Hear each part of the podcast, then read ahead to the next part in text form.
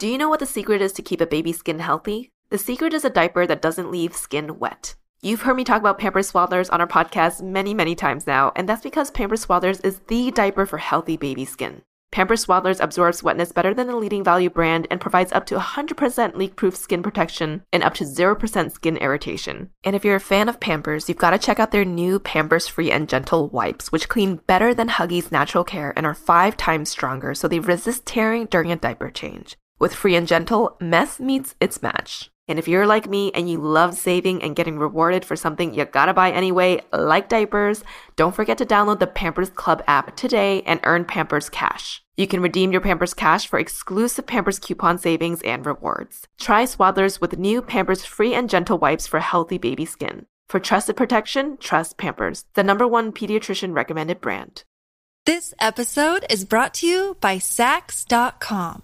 At Saks.com, it's easy to find your new vibe. Dive into the Western trend with gold cowboy boots from Staud, or go full 90s throwback with platforms from Prada. You can shop for everything on your agenda, whether it's a breezy Zimmermann dress for a garden party or a bright Chloe blazer for brunch. Find inspiration for your new vibe every day at Saks.com. Hi everyone, it's Janet here. Just wanted to give you all a little bit of a heads up that the audio in this recording is going to be a little bit off, specifically my mic. Uh, so I had a little bit of an emergency and needed to travel during this day that we had planned to record, but we still really wanted to get this out to you guys. So um, I ended up recording from a different location than Helen and Mel, and that's why my mic sounds a little bit off. So thanks so much for hanging in with us, and I hope that you enjoy. Welcome to ABG, Asian Boss Girl, a podcast for the modern day Asian American woman. I'm Janet. I'm Helen. And I'm Mel.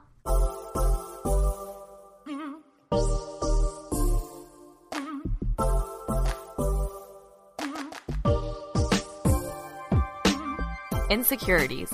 From the outside, it can seem like the three of us are fairly put together, but I can rest assure you that we are not. Talking about our failures and our insecurities on this podcast is hard for us sometimes, but we know that when we allow ourselves to be vulnerable, we can connect and find comfort in knowing that we're not alone in our insecurities. So, we did a little Googling, and here are nine common causes of insecurities. 1. Comparing yourself to others. 2. Appearances and imperfections, whether it's external or internal. 3. Acceptance by others, like fitting in other people's opinions. 4. Feeling unloved or unwanted, a sense of loneliness. 5. Not measuring up to the standards of others, whether it's driven by culture or society, media. 6. Fear. 7. Failure. Fear of failure or previous failures, making bad decisions, rejection. 8. A tragic incident or circumstances like death, abuse, infidelity, something related to past trauma. 9. Basing self worth on external factors such as job, gifts or talents, your spouse, children, appearance, material possessions. So let's open it up for discussion, ladies. Despite all of your accomplishments, do you find yourself feeling filled with self doubt and short on confidence? What's something you can't, you know, fix with like a cream? So I can't buy the you know the cream to fix my problems. On There's no like, insecurity Amazon. cream out there. nah. I guess I can start. It's actually really interesting we're talking about this topic today because I actually been feeling really insecure lately. I think you ladies can probably sense that. I was talking to you guys about this and I like broke down in tears the other day. But I think for me, like I'm realizing that I've been feeling really like low because honestly, dating nowadays is really difficult. I'll talk about why this affects my insecurity. But like, I think now we're in a new era of casual dating. I think knowing the fact that the guys that you're interested in are dating other women can really fuck me up a little bit, you know? Um, It's like the casual dating culture nowadays, right? yeah, because you know, like they're dating other people, and like sometimes maybe you might know the other person they're they're dating or the girls they dated before you due to like mutual friends and stuff. And so like I think naturally I just start comparing myself to like, oh, that's the girl you dated before, that's your ex girlfriend or whatever. And then for me, when I tend to compare, I always compare my physical looks, and that's something I'm trying to figure out right now because I do realize I seek validation through men and others for my looks. These actually hit a lot of the different causes of insecurities, like comparing yourself to others, appearances, like acceptance. So like I guess I could kind of talk through like why I feel so insecure with my looks. I think that I mentioned in a previous podcast. One of the guys I dated, like I've always been really complimented on my personality, never about my looks. And looking back from high school, I've always been the girl within my girlfriends that never got chased by men. That my one friend was always, oh, that's that's Vicky. She's a hot one. And there's Mel. Like I'm the nice one. I'm the friend. You know, like mm-hmm. I that was always the category I had growing up. And so in some weird way, I think I overcompensated that I guess insecurity by building up my personality, building up my extracurricular activity because I feel like in hopes that because I'm not pretty enough, you might like me enough with all these accomplishments I'm doing. And I feel like even looking at myself today, that is what I'm still doing. You know, like trying to get that dream job, chasing my passion, and being that driven, ambitious person. Because, like, hey, if you see all these good qualities, you'll know you ignore the fact that I'm not the hottest one in my group. Sorry, my girlfriends are hotter than me. It is what it is, and it's a weird feeling because you know, like being a aware person, you know that's not something you should fixate on because like it's all not all about physical appearance, and that's something we always endorse. But like you can't help but feel that way, you know? Mm-hmm. And I think it places too much weight of how I feel or my self image on, I guess, men sometimes. But yeah, I think in terms of like with guys, I think that my past relationships, the guys always end up walking out on me. Because I had someone say to me, for he's the one that said, you have the perfect personality. And then when we were breaking up, he said, you're not what I thought you were. Mm. And so when I hear that, I'm like, oh, okay, this aspect of my being, my personality is something that you love. When I'm not who you thought you were, your rose colored glasses came off. You saw me for who I actually am, my look. If it's not internal, it's external. I think another thing too is that a thing I'm realizing with myself is that since I don't consider my physical appearance uh, like a 10 out of 10, I tend to chase men who I view as 10 out of 10. And what happens is I put these guys on a pedestal. You shouldn't be doing this. And I do because in hopes that if I could land that hot guy, that means I'm hot. Mm. That's that means I'm validating myself through that action. Mm. And then so I think when things don't work out, whether it's casual or it's serious, them leaving, it's for me the statement is, "Oh, I'm not hot enough still. I'm not enough." And it's just like a weird thing that I'm going through right now. It's just like it's a weird feeling cuz the thing I'm battling also right now is like I am confident enough I am proud of myself for all my accomplishments and everything. But on the flip side, I still feel insecure about this. So just like, then I feel like kind of like an imposter within my own mind, within myself. Even at off the mic event, like I am so proud of like these activities, these community events. I'm really proud to be a part of and represent. But at the same time, am I not deserving of this? Because I'm, I don't, exude this perfect person. So this is a separate insecurity then, just from your your looks. Yeah, I think it's like separate, but it's also no, it's kind of encompassing because I feel like we come off like really proud Asian American women. I think we are like the part of me is proud to be who I am, mm-hmm. but the flip side is I still don't feel confident enough. So it's like, what am I then? Wait, so you feel like you need to be more confident than you're feeling, or yeah. like you're not confident enough? Kind of. It's like, you know what it is? I think it's like you're labeling yourself as a confident woman, but a confident woman wouldn't be insecure about their looks. It's kind of like that thing. Mm. And then you feel bad about having this insecurity. You're like, wait, yeah, okay. why do I think this yeah, way? Yeah, I can actually relate to that a lot. Um, I think when it comes to body image, yeah. you know, I didn't really have a sense of like feeling bad about my body when I was growing up. Like even in high school and in college, a lot of my girlfriends would be like, "Oh my gosh, I'm gaining weight" or things like that. Yeah. And I never really like cared or had that awareness. But then, you know, after college, like I did have a period where I like gained a little bit of weight, and I remember feeling like, you know, starting to feel that insecurity and actually then feeling insecure about the fact that I was feeling insecure. Yeah. So it was kind of like judging myself for feeling that, and that just intensified it. So I know what you mean with that kind of like a little bit of that like mind fuck that goes on. Oh, totally. I think body image is something that I think everyone goes through, right? Even yeah. like models and the most beautiful people out there. I think mm-hmm. they're always very like self conscious about their looks and their appearance. Mm-hmm. In high school, it was like a superlative. Mm-hmm. So I was voted prettiest in high school. I remember that day we were in Washington DC for a field trip and like everyone started looking at me and like analyzing me. They were like, "Oh, who's that? Who's this girl?" Especially like all the people that I just didn't hang out with. They were like pointing at me like, "Oh, that's her over there." Mm. And I could tell that there was like a like a, a really yeah. look, you know, that they gave me and it was like the most one of the most embarrassing days. I just wanted to like hide under a rock or behind a tree or something. But I think that that also messed with my own perception of myself that you know, there was this like identity that I had to like fulfill. And if I didn't, then I would almost not be who people identified me as. Yeah. If that makes sense. Because I think when you get voted like most attractive, it's like it's kind of like a high value statement. So in a sense, like and through their eyes, they're valuing for that statement. But so when you feel like you're losing yourself, or maybe let's say that sounds really weird. Maybe like you gained weight or you got a really bad haircut, mm-hmm. that attractiveness goes down. You're probably thinking like, oh shit, like they don't value me as high anymore. Right. Or like that's where my worth was, right? Mm. To these mm. people who saw me as strangers. So that became like that my my worth too. Yeah. And I feel like throughout high school I was always like very active and and you know that feeling like I had to like look active and look like pretty like I think about this stuff like a lot too. You know, that's like at the top of my mind, and that's for sure like an insecurity of mine. Yeah. So I think everyone kind of goes through it in you know different ways. Oh yeah, body image is a huge thing. Yeah. Body is a physical thing you see. Mm-hmm. Like I compare myself to you two all the time because you guys are more fit than me, like physically. You know, part of me is like, damn it, I wish I just enjoyed fitness more so I could look like you guys. But I think there's also like from what I see from you is that I wish I could be as like con- like when you say I don't have that much confidence, I'm like Mel Mel has like all the confidence in the world that I uh, you know that's something that I'm insecure about because even with this podcast and like emoting. I'm not good at emoting, but you mm. do a really, really good job of compartmentalizing or summarizing your feelings and being able to translate it to people to Yeah. vocalize it.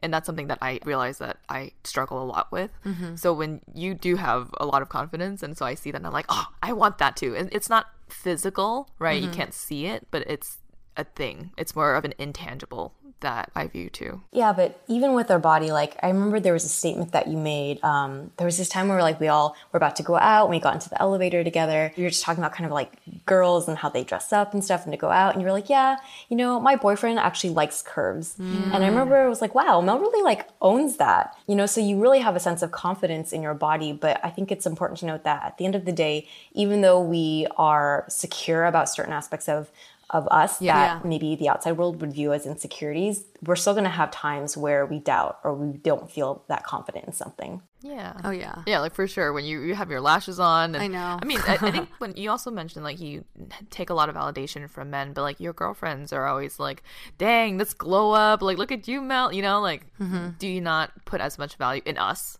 No, I. well, I. You know what it is? I maybe I take it for granted. Like maybe that's what it is, and like mm. I don't know. I, I but.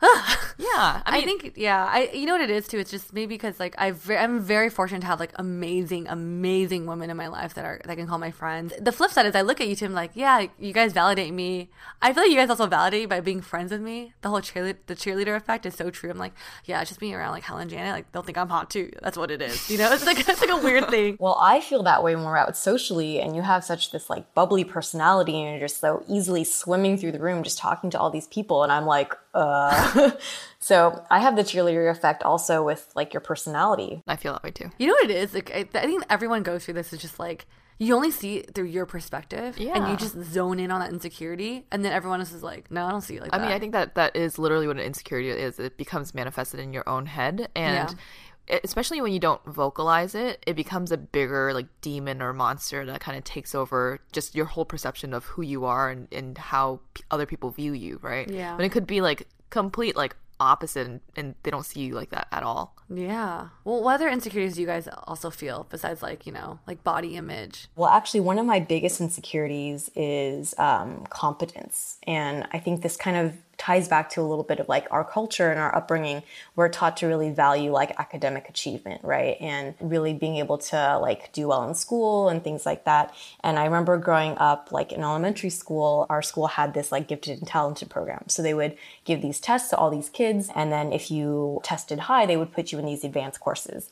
Well, my sister, who's younger than me, tested into these classes and I didn't. And I remember, like, even though my parents make a big deal out of it, it wasn't like, you know, they, I wasn't scolded for it. They were very kind of like supportive just in me doing whatever I was doing in my classes.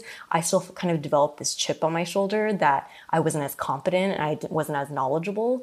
And I think from there that stemmed through even into then my work, right? And as someone who has transitioned so much in my career, I'm constantly being kind of a new person in a role and feeling like, oh my God, do I know all the things? Am I coming off competent? Do I know what I'm talking about? Am I carrying my weight? And so that's definitely insecurity that I still deal with now and that bleeds into my current life. So we have this episode called Imposter Syndrome. Yeah. and I think that kind of speaks to that absolutely where you just don't feel like you deserve to be where you are. I feel that way all the time too with like this podcast. I mean, like one of my fears is like public speaking, right? And I mentioned that at the off the mic event where I say like some people are born with like eyes they don't like. I'm born with this like quiver in my throat. Your But, like- vibrato. yeah, my vibrato. That's what you said at the event. You're like, And oh, your vibrato's goes- coming out. I was like vibrator. I was like, girl, wrong conversation. you know, we said vibrato.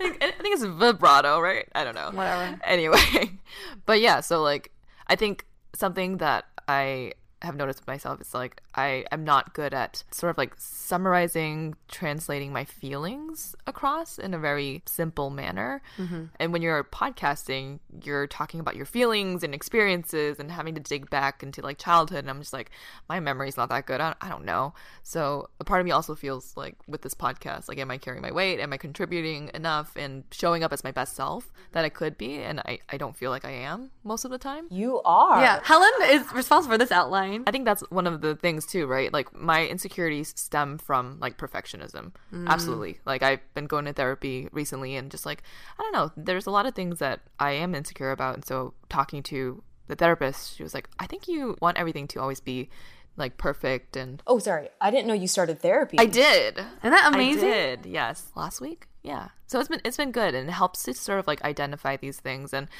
like when I'm sitting on the couch, I'm just like, I don't know. I can't I can't talk about my feelings.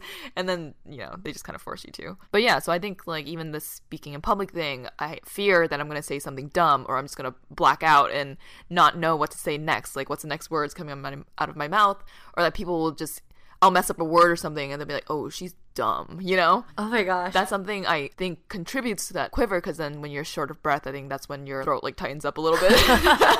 and then you're just like, Ugh. I guess, you know, it's weird. Like, I know everyone goes to insecurities and I think we talk about like what we're afraid of with the podcast. And I knew you were nervous for the speaking event, but like, I think it's the first time I'm actually hearing it and it's actually like processing my mind because when I look at you two, I'm like, you guys got this shit covered. Like, on the podcast, when you guys are speaking, I'm always in awe. Like, we already know like Janet, this girl like has a voice of a goddess, and the way you're able to like wrap everything up. That's why I always throw you all the hard intros, all the other things for guests. That's funny because I get really insecure. I guess like when we talk about kind of like the thing that you're well that you're known for or like is a strength can sometimes yeah. become an insecurity.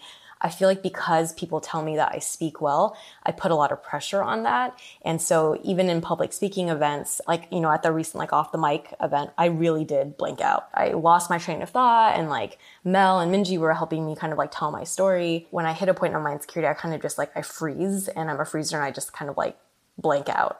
But then it's it's funny because like from my perspective sitting in the audience for for your panel, I didn't think of you being incompetent like at all during that yeah, me time. too. It was more just like, oh, she got a crazy story and she can't keep track of her own story. Yeah. like it just added to I think what you the were actually saying. Yeah. But yes, the other thing about focusing on my insecurity of confidence, I feel like like when I was telling my story, people might be like, "Oh my god, this girl's like jumping all over the place. She doesn't know what she's doing." So maybe more than like the public speaking thing and that being the insecurity, it was more being able to tell my story concisely and having it make sense and feel like I'm like thinking clearly and logically. So it makes me feel like, you know, someone can see that, oh my God, this this girl like doesn't know what she's doing. That's oh, sorry, it just blows my mind not only blows my mind, but like it shows that we're so caught up in our own like vision or perception of who our insecurities are. I didn't notice about you too because like I'm also like you, like what Helen said, like I'm watching from far. I'm like when you guys say things, I'm almost like, wow, how did they word that so well? Like when I'm saying things, I'm like stuttering, I have a lisp, and like I literally lose my train of thought and I'm blacking out as I'm talking. You know what I mean?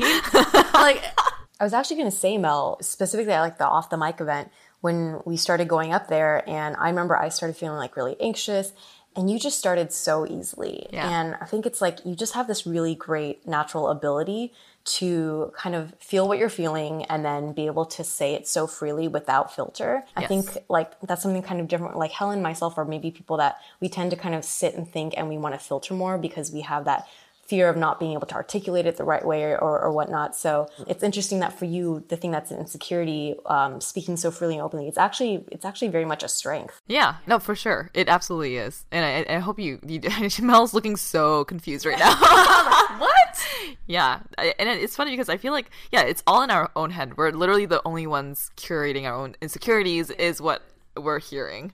This is like a therapy session. No, actually, it feels like it, it feels very therapeutic. I want to see if Helen feels this way too. But when Jane, you're talking about like you put a lot of self, a lot of self worth in your work because mm-hmm. you want to feel competent. I feel like that's something a lot of our listeners can relate to, especially in our career. Like for me, man, I feel I don't feel very settled at my company right now. Even I love my job and I like what I'm doing.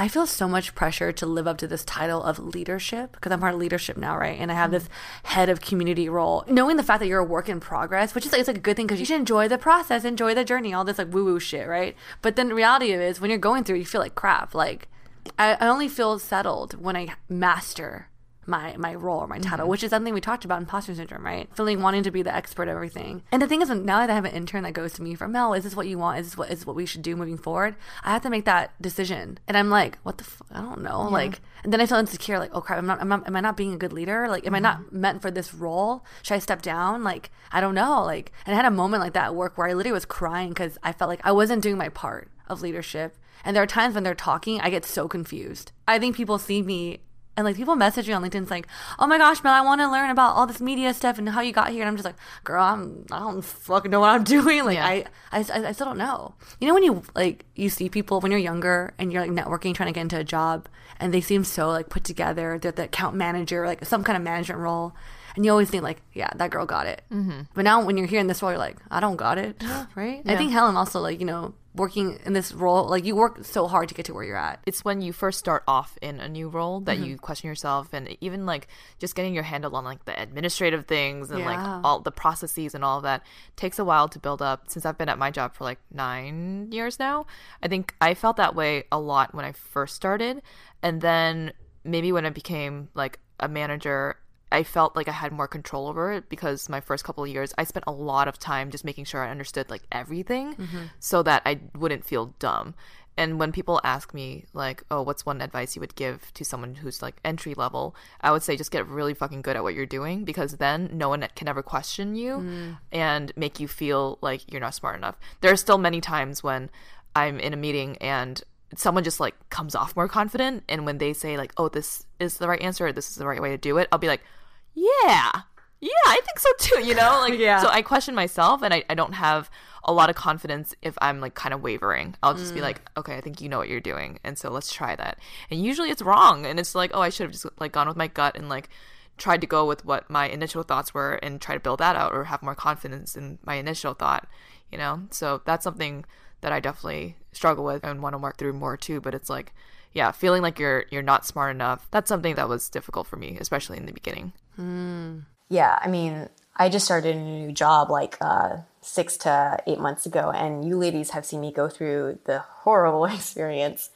I mean, I was on a really tough project, and I would say that still remains to this day the most challenging experience I have ever had at work. I mean, I like I cried like three times throughout the project. I had multiple personal conversations with many of the leads on my team but it was it was just the most extreme experience of feeling just really incompetent. It makes sense because I think one thing you always said to us coming back, like honestly, Janet's been going through like a hell of a a hell month. hell hell month. I think maybe to give some context um, so i've been in this career of user experience design for about four to five years and it's actually a fairly newish field. The tech field has been changing so quickly in the last couple of years that the position and the title and the how it's practiced is so different everywhere. And so I kind of came into the situation where at my very last job, I was promoted very quickly. Mm-hmm. And then now I'm swinging into this new role and it's actually a different type of company. It's an agency where they have clients versus working in-house and the way they practice is also really different. So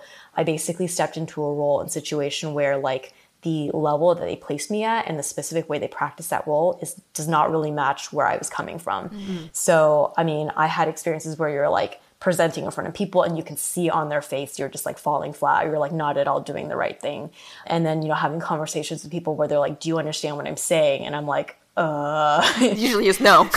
You know so really just like having those like feelings of the extreme of like truly feeling incompetent and like you're failing and that you're like failing your team too and then it bled into like i started feeling like oh my god i suck at everything you know and even the things that generally are my strengths in projects where like it's presenting or you know being able to like interview people i would start getting that like quiver in my voice where i was really like questioning myself and everything. But i think what you've also learned from that is that the system that was set up for you was not done well because they said that they hired a lot of other people in a similar role as you, and then they also left because they were like, okay, I don't feel like I'm competent enough, and I don't feel like I'm doing enough. So that was helpful, you know, like knowing that I wasn't alone, that right. other people were having similar experiences of coming in and not being able to perform at the at the right level. Yeah. But still when I was going through the experience, it still felt really, really shitty, right? And now that I have had some time away from it, I kind of in hindsight realized that I was internalizing that a lot. Yeah. And kind of like it was hyperinflated in my mind. And I think that that's actually something as Asian American people, like, mm. I feel like we're kind of taught to really focus so much on our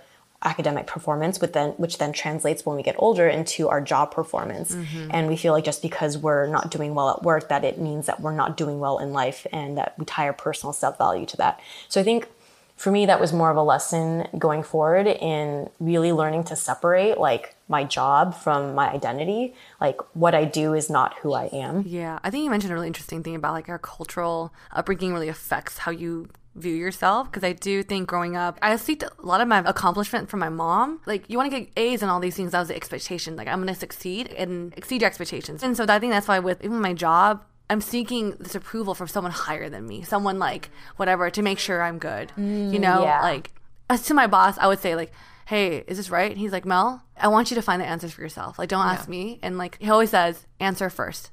Let me know your answer before you ask me because I want to see that you you could think for yourself this way. And I'm like, oh shit, that's a really good advice.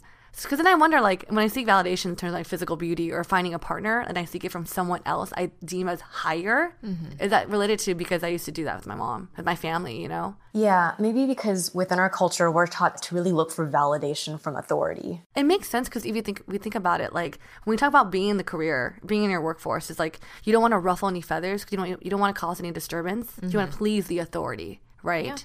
And so I think that's why we kind of deal with this.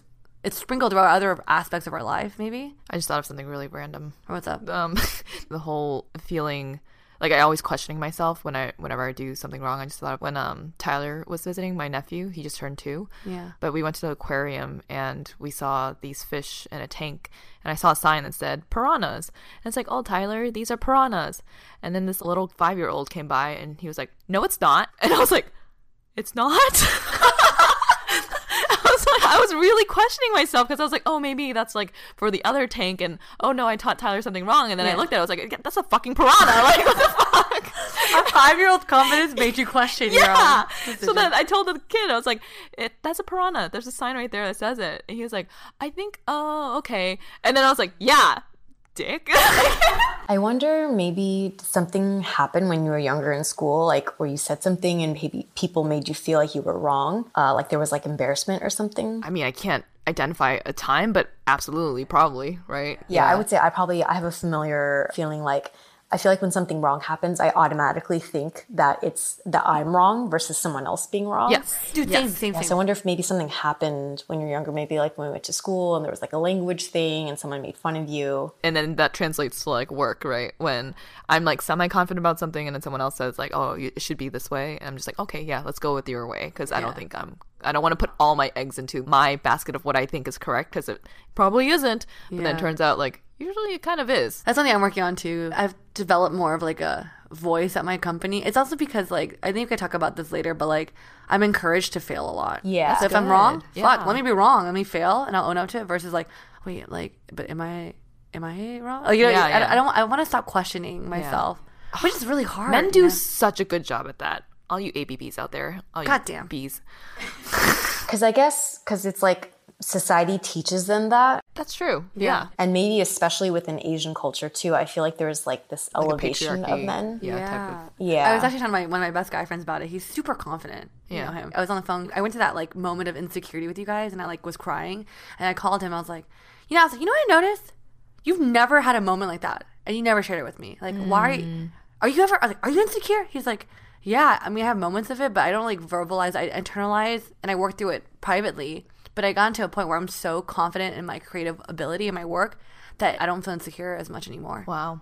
I was like, oh shit, like. We should have an episode where we bring on a couple of like ABBs to talk about like their actual insecurities. Oh yeah, That would be really interesting. I could be incorrect. There's different types of men. Like my brother is like more introverted and he exudes things differently. But like the confident like men that are exteriorly confident, they show their insecurities differently than us. I think for us, we kind of shut down and like we want to go and journal or cry in a corner. But I think some of the like our guy friends. When they're insecure, they overcompensate by even coming off even more like Yeah. like egotistical or whatever. And I'm just like, that's really interesting how you, you do that instead. We don't do that. Mm, like our reactions are the opposite. Like they feel the need to like flail their chest more, Kind and of. we feel like the need to like kind of like, or we just automatically react by shrinking. I think another thing that I struggle with is I don't retain information well, especially when it comes to like pop culture. So that's something that I've been pretty insecure about. It's like when people are talking about like movie references or whatever, it's like I don't have anything to fucking add to this conversation. So I like I just sit there in silence and I'm just like, Ugh, like I wish I knew. Mm-hmm. And so that is something that is an insecurity of mine because it's like I don't know. I just don't want to open my mouth and like talk about it if I don't know. I don't, I don't have anything to contribute.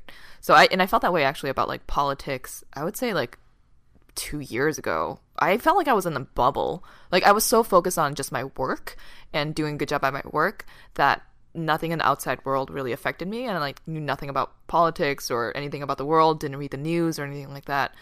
And then I think when I felt so insecure about it, I was like, okay, what are, what can you do to actually just learn a little bit to be in touch with like what's going on around you? And now I find news and everything like incredibly fascinating and politics. Before I used to like shy away from it because I was like, oh, I, I don't know and I don't want to like show that I'm like getting into it because then people are gonna see me getting into it. Mm-hmm. Oh, so then maybe it's like maybe if they have an expectation and then you don't want to fail or not meet their expectation. Yeah, yeah. Like if they were to see and they like start asking me questions about it, like I don't know, I just I just start to scratch the surface, like go away, you know. I'm the type of person that wants to be like completely knowledgeable about mm. something before I make a point or make a stance on something. It's a competency yeah, thing. Yeah. For sure. It's your natural interest. It's funny you mentioned that because I'm like flipped with you in a sense. I'm like really aware of pop culture. I love celebrity gossip and news. Yeah. I'm so insecure when it comes to politics. I don't know shit. I don't know what the fuck is going on right now. Everyone's like, you, you should know. You should care. And I'm just like, oh fuck, I should like I should. I should. The word should. I should care. Yeah. But I'm like, but you should want you want to, not you should. Yeah. But then I'm kind of like, crap, I'm not doing my due diligence of like as a U.S. citizen to know what's going on in the world. Yeah. And to be honest, that has held me back in a lot of ways because I never admitted this out loud, but I never voted before because I was so scared to. I always felt like my opinion really doesn't matter because mm-hmm. I don't. I'm not educated enough on this. But but I voted for the first time. I think last year. Mm-hmm. It was empowering to know what was going on. Yeah, and I think that's something I got to get better at, like with upcoming election. But yeah, I feel like I'm not educated enough. Okay, well, this. we should talk. So the thing about the insecurities of uh, knowledge gap of like politics or even pop culture, mm-hmm. the thing I did notice that I liked about what Helen mentioned is that when she found that she had a gap in something, she decided to like look for ways to fill that gap, right? So it was like listening to different podcasts. So maybe that's like a lesson in when you have like a gap in knowledge that is an insecurity, there are things you can do about it before media kind of blew up, like YouTube and all of that. Like it's hard to get news. Like it's so dry, you know. It's so like depressing hearing the news, reading it, watching it. So what I do now is listen to NPR up 1st mm-hmm. It's like a ten minute summary of all of the news that's going on, all the important news, and I do that while brushing my teeth. And then at nighttime, I usually turn on like Colbert or Trevor Noah, Jimmy Fallon, um, and then I watch that, and it's like it's done in just a much more like humored way, mm-hmm. you know. So you still get your news, but in a in a funny way. But then yeah, like pop culture. I was like in my bubble up mm-hmm. until I think I moved to LA. Actually, LA kind of brings that out of you. Well, I think you have to because we're in the we're in the, we're the hub of entertainment. Yeah, you know, she was like, oh, everyone's talking about this. Like, what the fuck? Wait, what is this? No, yeah, exactly. So yeah, that's absolutely one of my insecurities.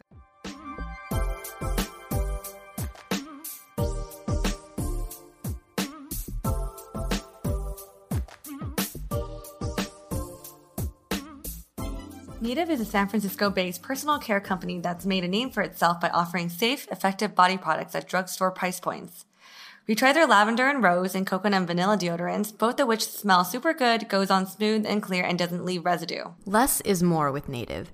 Their products are aluminum, paraben, sulfate, and talc free, and filled with ingredients found in nature, such as coconut oil, shea butter, and tapioca starch, which absorbs wetness. They never test on animals. They have something for everyone. Native comes in a wide variety of scents for men and women. Their classic deodorant scents include coconut and vanilla, their most popular scent, lavender and rose, cucumber and mint, and eucalyptus and mint. There's also unscented options if you have sensitive skin or simply prefer a fragrance free deo. There's no risk to try. They offer free returns and exchanges in the USA. For 20% off your first purchase, visit nativedeodorant.com and use promo code ABG during checkout. Again, that's 20% off your first purchase on nativedeodorant.com, promo code ABG during checkout. Do you know what the secret is to keep a baby's skin healthy? The secret is a diaper that doesn't leave skin wet.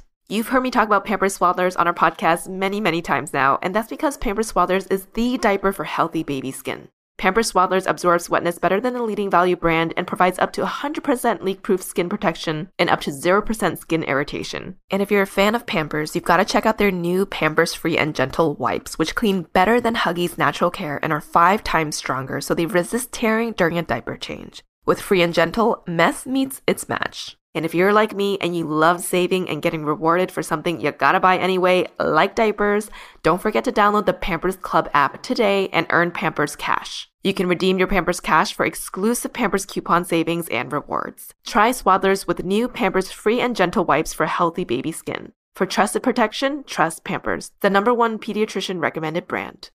This episode is brought to you by Saks.com.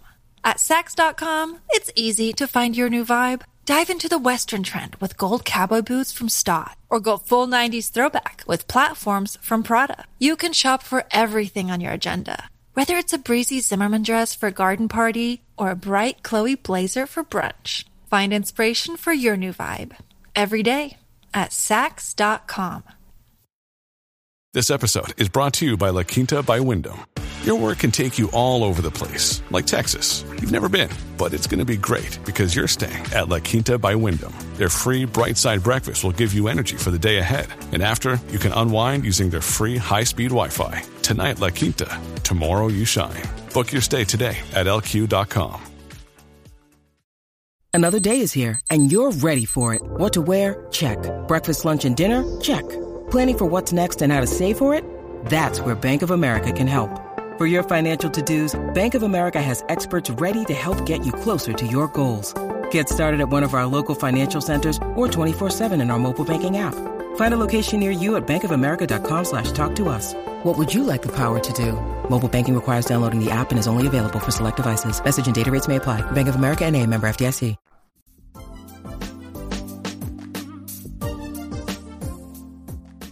Is there anything else that you guys wanted to bring up that you didn't yet for insecurities?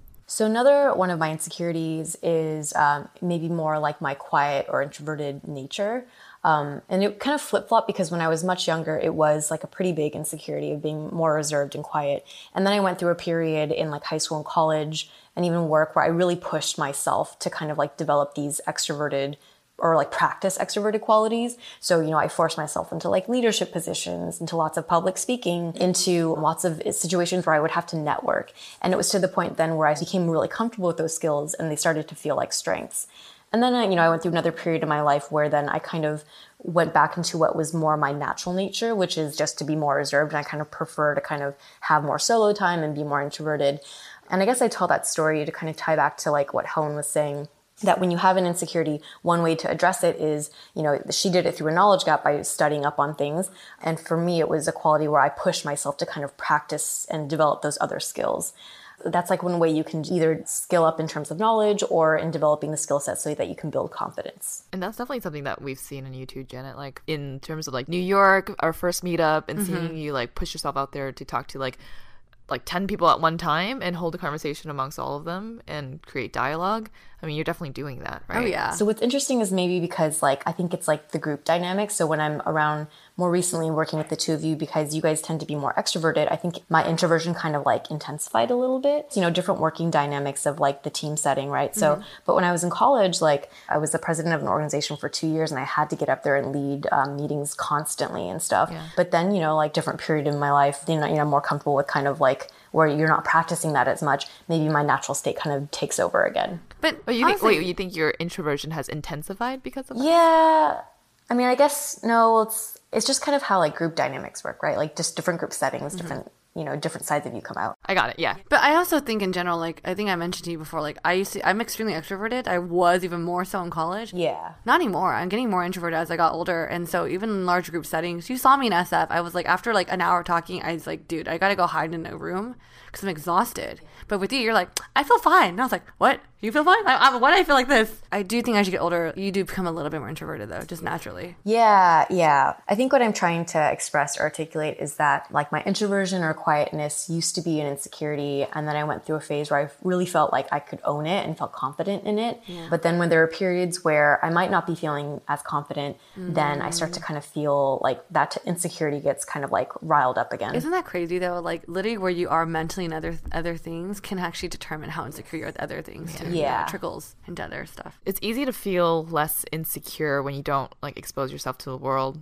Like, you know, if you just stay at home, hide under your blankets, right? Mm-hmm. You're like, oh, I feel less insecure now. But you can't do that all the time. So, Janet, you already mentioned, you know, sort of doing the opposite of your insecurity of feeling like a little bit more quiet and reserved by pushing yourself out there and getting out there. What else do you ladies do to help with your self esteem or to just help get over the insecurities you've mentioned? Well, I think for me, because I'm actually going through it right now, I think talking to you guys really helped me. And I think you guys, it's just encouragement because, like, when I was going through all this stuff, even like with men or people in your life, the casual dating thing, you guys literally said to me, like, you don't know what their full story is. Like, you just know your perspective and perception of it. And, like, they could be going through things that you don't know. It's not really you. Yeah. Kind of mentality. And it's hard to sometimes, sometimes process, but that's helping or it's easy it's easy for you to just take the situation and say like oh it's because of my appearance it's because of my looks because that's been an insecurity that has been built up over time. But yeah just hearing about the guys that you were with or have had a thing with it's more like i don't think they're ready. I think they could have like the hottest person in the world and they'd still be like i'm not satisfied just just based on their like mental and where they are at this point in time. Yeah, no, for sure. And, and it's weird because, like, even like my ex boyfriend, like, now looking back, I'm like, yeah, we were totally were not meant to be together. But it took me a long time to kind of process that. And, it's, and it, there was still insecurities there too. But no, it's just re- it's understanding that component of it and not jumping to conclusions as to, oh, you didn't like me because I was, I'm ugly or like I'm not as attractive. So just mm-hmm. kind of like, in a weird way, humanizing them too. Yeah. Right? That's something that has helped me with that insecurity of physical looks and just my self worth. But one thing I also mentioned this at the off the mic event, but the one thing I always resort to when I'm going through like intense insecurities is just I journal. I'm always really softer to myself. I, I write to myself. I go, "Hi Mel," and like I want to remind you all these things. oh, i get like angry at myself I think it's you just suck I think for me, it's like my inner chatter in my mind is already so harsh. Yeah. When I'm writing on paper and I'm talking to myself, actually, I want to be softer too. that's nice Oh, that's a really yeah. I guess I never thought about doing that. That's a Yeah. that's a great tool or way to journal. Yeah, they say that generally we tend to treat ourselves so negatively. Yeah. like you should speak to yourself the way that you would speak to your best friend, right? Yeah. Versus kind of being harsh the way that your internal talk and your internal dialogue tends to be. Yeah. And it's weird because I think in your head, it's like all internalized. When I'm actually putting it out in the world again, I want it to be positive. Mm-hmm. So I, I will share my insecurities, but I'll be like, you know what? And I always say, let's talk about the things you're actually proud of. Let's, what are things you actually love about yourself? Because I think you lose so much of self love when you're questioning your self worth through a, mm-hmm. a situation or whatever. So it's like you gotta like, regain the self love back. Yeah. So I literally list down like A, B, and C. This is what I love about myself, and why do I love this about myself? And then I like, then I go back and it's like a little nice reminder. Yeah. I think another like you said, like talking to your best friend. I always think about, I would have a daughter. How would I want to speak to her to make sure she's loved and taken care of? And that's how I want to treat myself too. So definitely journaling, meditating. I like I always go back to these like two things. Like I've been meditating again because I stopped, and so it's been helping me like center myself because when you end a meditation, the one I do with Headspace, there's two things. He always says, one, take satisfaction in the fact that you like shelled out five minutes just for you. You know, you're giving something back to yourself.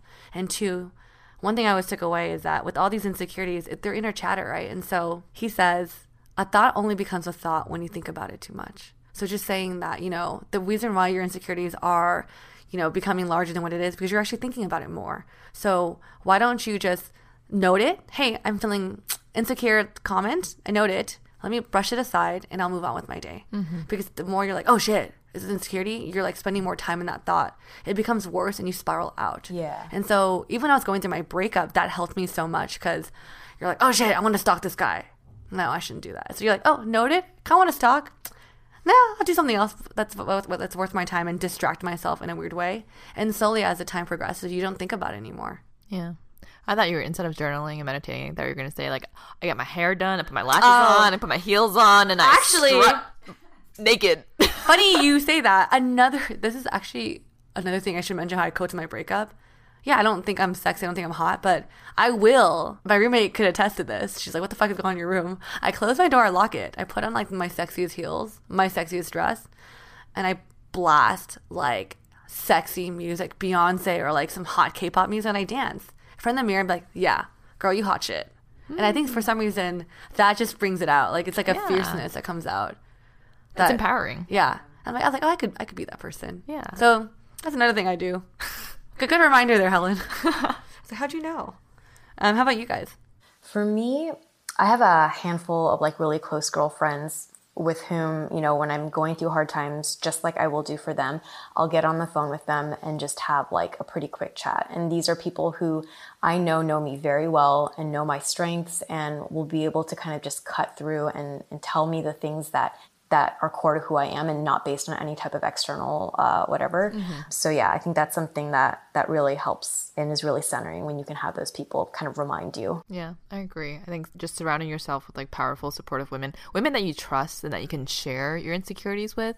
So yeah, like you said, so that they can show you that that might be a one-sided thought, but that there is so much more to you that you should be feeling confident and really secure about too. That's really important because otherwise you just internalize it, like yeah, you keep saying, right? I completely agree with what you're both saying. I feel I find myself feeling really lucky to have you two because I think when we're both, I think all three of us share insecurities with each other, but I never feel like, oh, she's just saying that to say that. Like it never feels like a blank statement when you guys are giving back advice to to me, and I feel like it's really thoughtful and very like real advice you guys are giving, and yeah, I I want to share this really quick story, but when I was going through like a really moment of insecurity, I always remember this, and I, I, I thank you so much for like when I was crying, when I was going through that, like, oh my god, here we go again. Oh god. no, I'm not gonna cry this time, but I did get a little emotional. But like, just having Helen hold my hand, and then having Janet rub my leg, she's like, it's okay. Like those little gestures, like they really mean a lot, and yeah, I think all of us go through like insecure moments, but just know that your girlfriends who really got you, like, just that little thing can go really far. Oh so. gosh. Oh. Mel, stop. I don't know what the no, fuck. I know, yeah, like, you know, the last six months have been really hard for me. And you two ladies just like having these types of conversations, yeah. like it really does help a lot. I don't like to emote. Stop. Stop. I, I, stopped crying. See, the tears are not falling Your down face my face. It's like a tomato. Bitch. the first tears of season five. Why? Uh, you know, it's funny. This always happens. I'm just like, it's not gonna happen, and it fucking happens. But yeah, I think that was a sweet moment. Though. Yeah. Thank you, Mel. yeah. No, I especially when you're feeling like shit. The very another valuable aspect of talking with your girlfriends is that they offer you perspective, right? Yeah. Like for example, at the off the mic thing, I felt like in my head I was like, "Oh my god, I totally messed up," and yeah. everyone saw that I kind of like totally forgot my train of thought and everything. And then when you guys were able to tell me like, "No, it was just a small blip," and then you kind of continued, it made me readjust my yeah. perception of reality and be like, okay, mm. maybe I was like overreacting. Sorry, I don't want to get all mushy. Everyone on the podcast like, wow, these fucking girls. But I do think even like before every event, I love the fact that we could literally go huddle in a bathroom and like kind of like affirm each other. Like, I know we're all scared, we're all nervous for this. This doesn't come naturally to us. Yeah. But know that in the end, we have each other yeah. to support and if we fuck up we fuck up. And i think what's really helpful is that i always feel really confident on stage with you guys because even though i might forget my story for a moment you guys know my story and you guys like come back in. Yeah or we help each other out. Exactly. Yeah. that's actually a big thing. Like that's one of our collective insecurities right? It's yeah. just speaking. And that's because we have you know, you know we're like modern day working women right? We work nine to five plus jobs. Yeah. we sit in cubicles and we don't interact too much with too many people. Mm-hmm. so then when we're asked to like speak in front of and, and actually have to like give advice, it's like a really scary thing to do. So yeah, yeah, we huddle in a bathroom beforehand and we like we put our arms around each other and then we like rock back and forth. we got this. We got this. Like literally we were doing that and off the mic and there's someone in the fucking stall. Yeah. like, uh, it's happened run. a couple of times. Yeah. Uh, so if you come to one of our meetups, we'll be in the bathroom. I see us in the bathroom.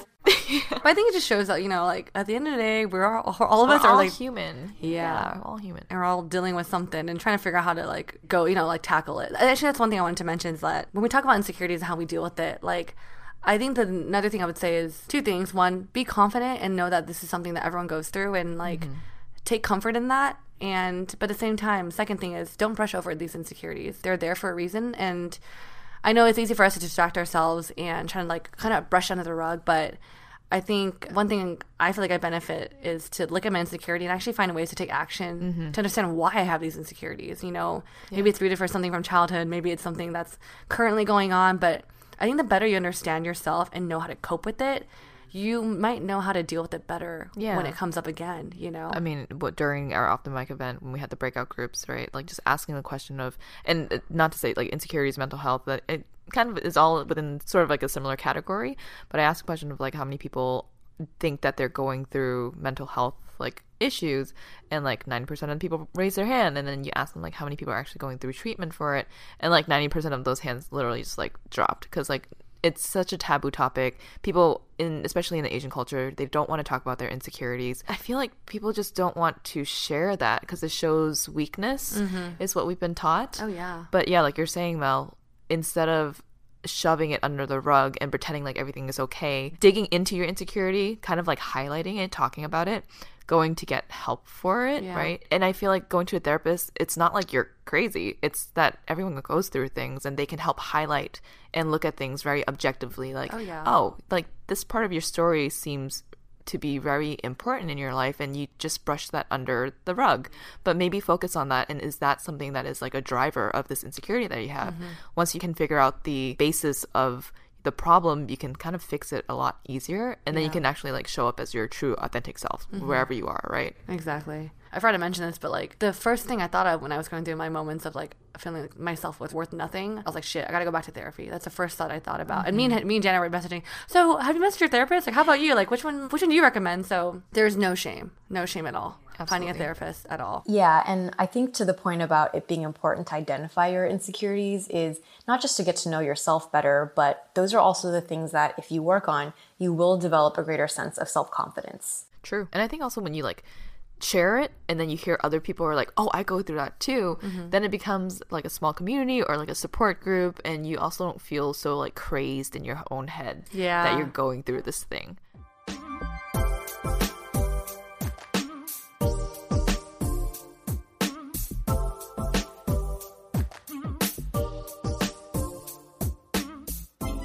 So thank you so much for joining us on today's episode. Got a little tear in there from Mel. Oh, Damn it. it's hard. It's hard to talk about our insecurities, but I think as we've mentioned, these insecurities are created and sort of manifested in our own heads. It's okay to feel these insecurities, like we said, don't sweep it under the rug, but know that you are more than enough and also that you are just not alone in these thoughts. Our suggestion here is, you know, to lean into your insecurities and create little goals for yourself and work on these goals because these goals do add up. So find your strengths and just make them stronger and just be you. I think the becoming part, that'll happen as you go on. It's part of being human. Self doubt, you know, that exists even in the most confident looking people. Just know that you are full of possibilities and it's just that simple. In time, you can get over your insecurities too. Yeah, and it's funny you mentioned leaning into your insecurities because today, when this episode is released, Helen, Janet, and myself will be speaking actually, um, leading a workshop at the Women's Leadership Conference in Pasadena. And like we said, we're so nervous to be, you know, speaking in front of a bunch of women. Thousand and- people. Shit. but again, we're leaning into that and trying to build a stronger exterior so we could be better on stage and then when we speak. So if you guys like this episode, follow us on Instagram at Asian Boss Girl. We'll be probably sharing behind the scenes of this Women's Leadership Conference on our Instagram story. So we'll hope to see you guys there. You can also find us on Spotify and iTunes, ABG slash Asian Boss Girl. And we're also doing a new Dear ABG segment where if you guys call in and leave us a voicemail, we'll play them in one of the episodes uh, this coming season. So you can reach us at 213 262 8776. Thank you for joining us, and we'll see you on the next episode. Bye. Bye.